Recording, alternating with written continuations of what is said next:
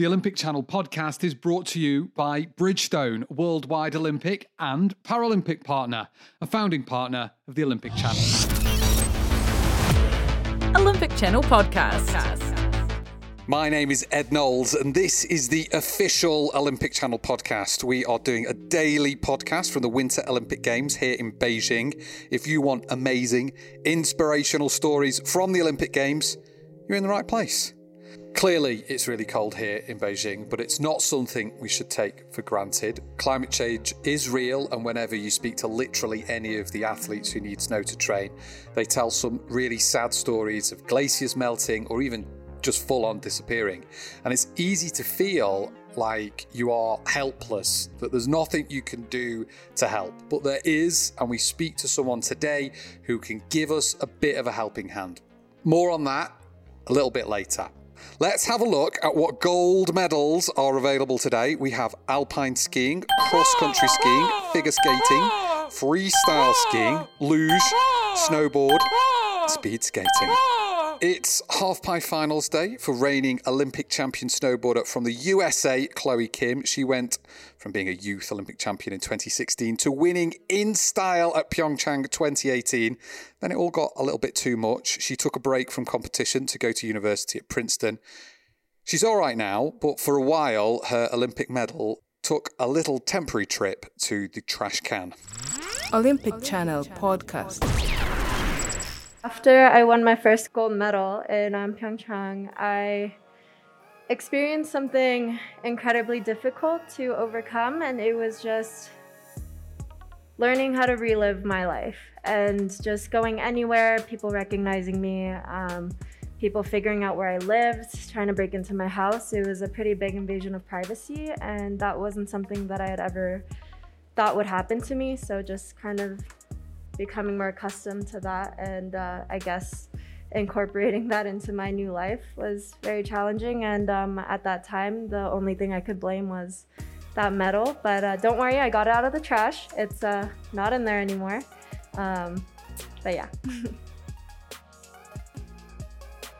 There's a lot of sacrifice that comes with being a professional athlete, and I sacrificed a lot of my normal childhood, as one would say. So um, when kids were going to school, going to prom, I was training and competing um, at really big events like the Olympics. You know, the Olympic year would have been when I would go to prom. And so I think just seeing how my other friends were living their lives and feeling like I didn't get to experience those kinds of things made me feel like, yeah, I wanted to go do something else for a bit. And I'm really grateful and happy that I did that.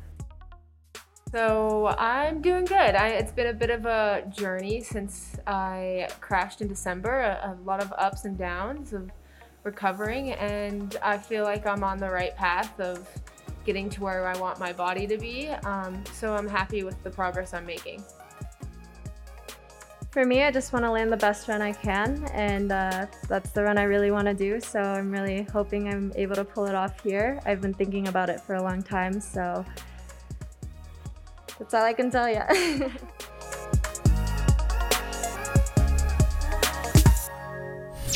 Olympic Channel podcast.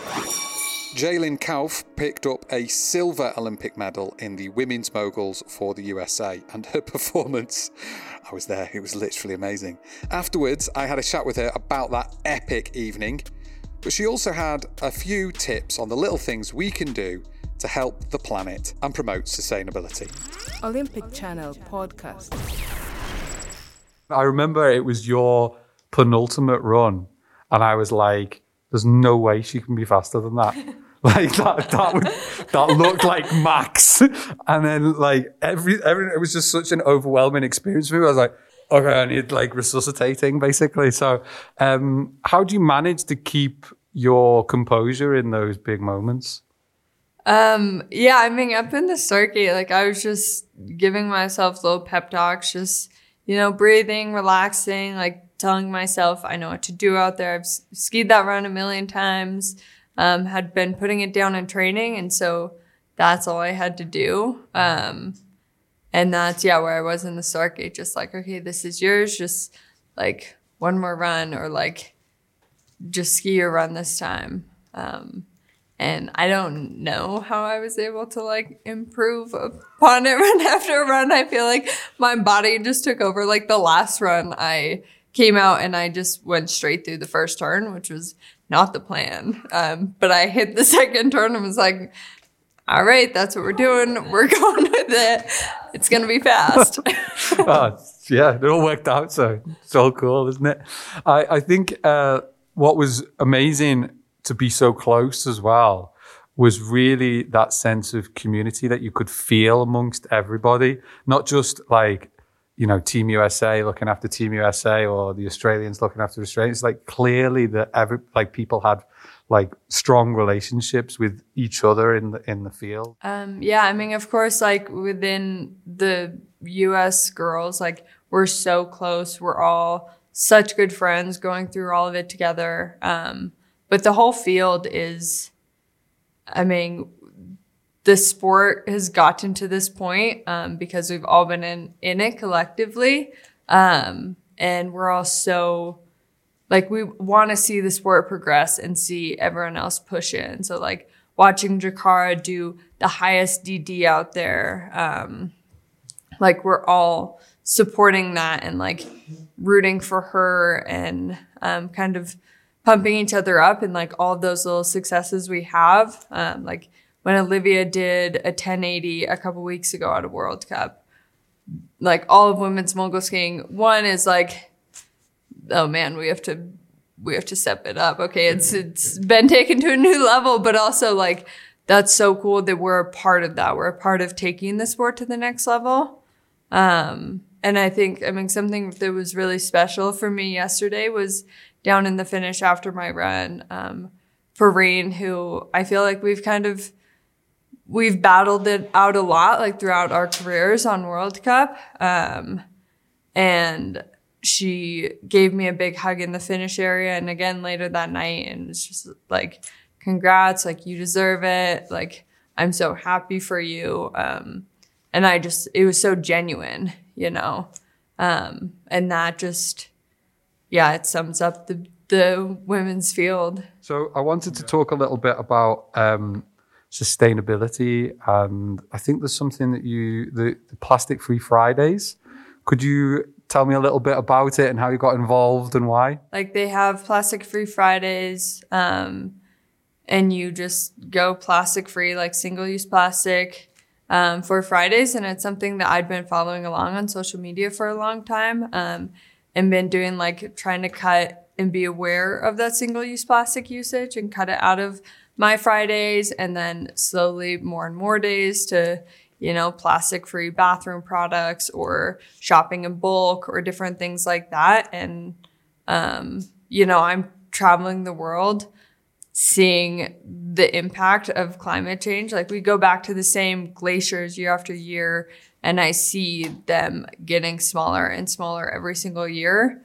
Um, and so doing what I can to help that, even if it just making those small conscious decisions, which I think has the biggest impact. Um, I I want to do it, and I reached out to Plastic Free Fridays just through social media, um, saying I'd love to be involved more, um, and it worked out really well. That I'm going to school currently for graphic design, um, and they asked if I wanted to do an internship with them um, to be able to create some content for them um, and kind of get involved on that side as well, which has been really cool. I think as well with the um, the plastic free, it's easy sometimes to think that it doesn't make a difference, you know, because you're just like a little tiny drop in the ocean of this thing.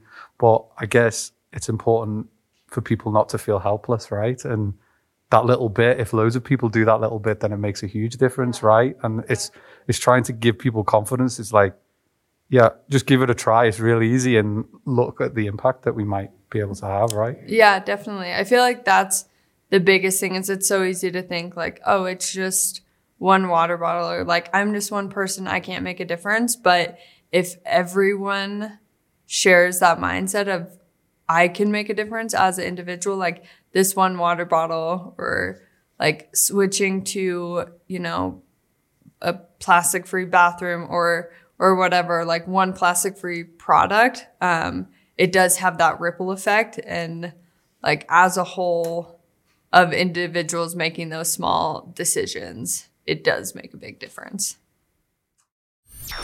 Olympic Channel Podcast.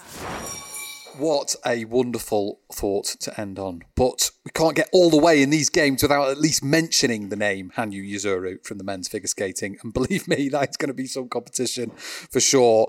Nathan Chen's performance in the short programme was literally breathtaking. Let's see what happens in the free skate today. Everyone remember to breathe, seriously. That's it for now. Stay safe, stronger together. See you very soon. Think like an Olympian.